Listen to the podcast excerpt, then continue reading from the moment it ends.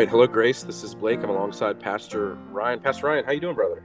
I'm doing well, brother. Doing well. Hey, this, this is the last one. This is chapters 31 and 32 of That's right. confession.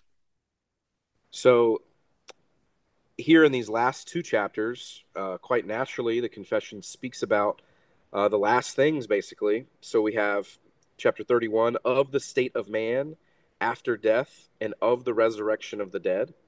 That's chapter 31. And then 32 is of the last judgment. Both chapters have three paragraphs, um, relatively, you know, I guess moderate and and length compared to the other chapters. So, uh, Pastor Ryan, chapter 31, uh, what would you like to tell us or highlight here about the state of man after death, the resurrection of the dead, these matters?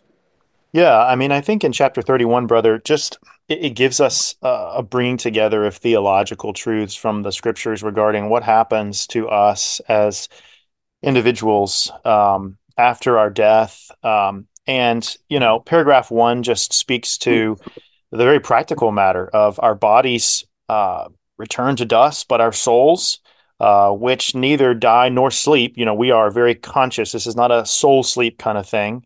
Uh, our souls go to uh, be with the Lord. Um, and then there is a, a, great day coming when Christ returns and um, our uh, bodies will be resurrected and, um, and joined with our souls, and uh, we will always be with the Lord. Um, and so this is an this is an important thing. You know, there are some who argue that when you die, you know, your body's buried um, and your soul sleeps. Uh, but we would argue that the Scripture says the confession points out that uh, absent from the body, present with the Lord, awaiting that day of resurrection to come. Hmm. Yeah, and and par- paragraph three mentions that the unjust uh, shall be their bodies shall be raised to dishonor, whereas the bodies of the just unto honor, and that's speaking about bodies. Yes. Yes. So, so in some sense, their bodies are going to be dishonored, where the the bodies of the just will be honored, made new, yeah, and as that paragraph says in paragraph three, made conformable to Christ's own glorious body, right? And so the resurrection of Christ 2,000 years ago really becomes a pattern for us to look to. Yeah. Yeah, good stuff. And uh, you and I have played soccer recently, and it's not a stretch to say, I'm not as old as you, but it's not a stretch to say uh, that many of us long for the new heavens and the earth, in part because we will get a new body. So, on to chapter 32 of the Last Judgment. Um, what can we highlight here? Yeah, I think in paragraph one, you just have the reminder of what the scriptures say that there is a day coming um, wherein uh, Christ will judge the world um, and all will give account unto Christ. Uh, but in paragraph two, it reads this way The end of God's appointing this day is for the manifestation of the glory of his mercy in the eternal salvation of the elect, and of his justice in the eternal damnation of the reprobate, who are wicked and disobedient. Um, and there is this, uh, on the one hand, a discussion of a judgment day coming, but on the other hand, the reminder that the elect, those who are in Christ, uh, will be ultimately uh, trophies of God's mercy and need not fear condemnation.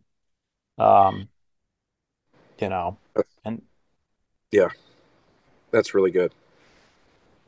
And then really paragraph good. three just closes the whole confession with really the way the Bible closes. Uh, that picture in Revelation 22 20 of um, the people of Christ saying, Come, Lord Jesus, come quickly, right? Yep. So it's almost as if we are just looking and longing for Christ's day, the day when he returns to come, right? Yeah. And, and I think of your recent sermon series you just preached through First and Second Peter, and here we have in the confession a, an, an exhortation that Peter himself repeats. It says, "Be always watchful, because they know not at what hour the Lord will come." Yeah, yeah. And I think I think the the structure of these two chapters follows the main structure of the doctrines in Scripture. You know, it doesn't doesn't dive into uh, various millennial views. You know, you you could be fully confessional. You could hold to this confession and be historic premillennial. You could be amillennial or postmillennial in your view of that um, chapter in Revelation 20. Um, it would be kind of hard for you to have a view of a secret rapture and kind of dispensational division of church and Israel and all that kind of stuff. But this chapter doesn't dive into the intricacies that uh, some people want to dive into. It basically tells us for the believer, there's hope when you die as you wait for the resurrection. There's hope for the day to come. And this is what your life is to look like. You are to long and be watchful. Um, and it's a beautiful ending to a wonderful confession. Yeah. Yeah. Amen. Amen. Well, any last thoughts before we wrap this up? No, we've just spent a year, you and me, walking through this together, and it's been it's been uh, fun to do so. I would just encourage the listener, sometime when you have a few moments, remember that the confession also has an introduction, and uh, many copies of the confession come with the appendix at the end uh, on baptism, which would have been very important to Puritan Baptists in England in the 1600s. So take some time if you've never read the confession uh, to to look at both of those aspects that we didn't walk through. They're they're soul uh, nourishing as well.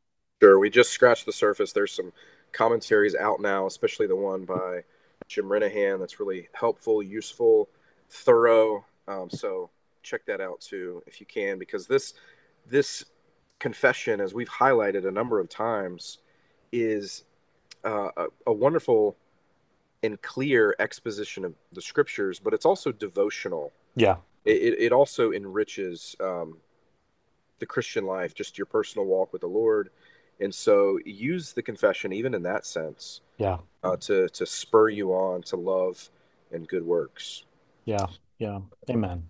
Amen. Well, glad you guys could join us uh, once again. And well, that's it. I guess we're on to other things. Thank you guys for being with us.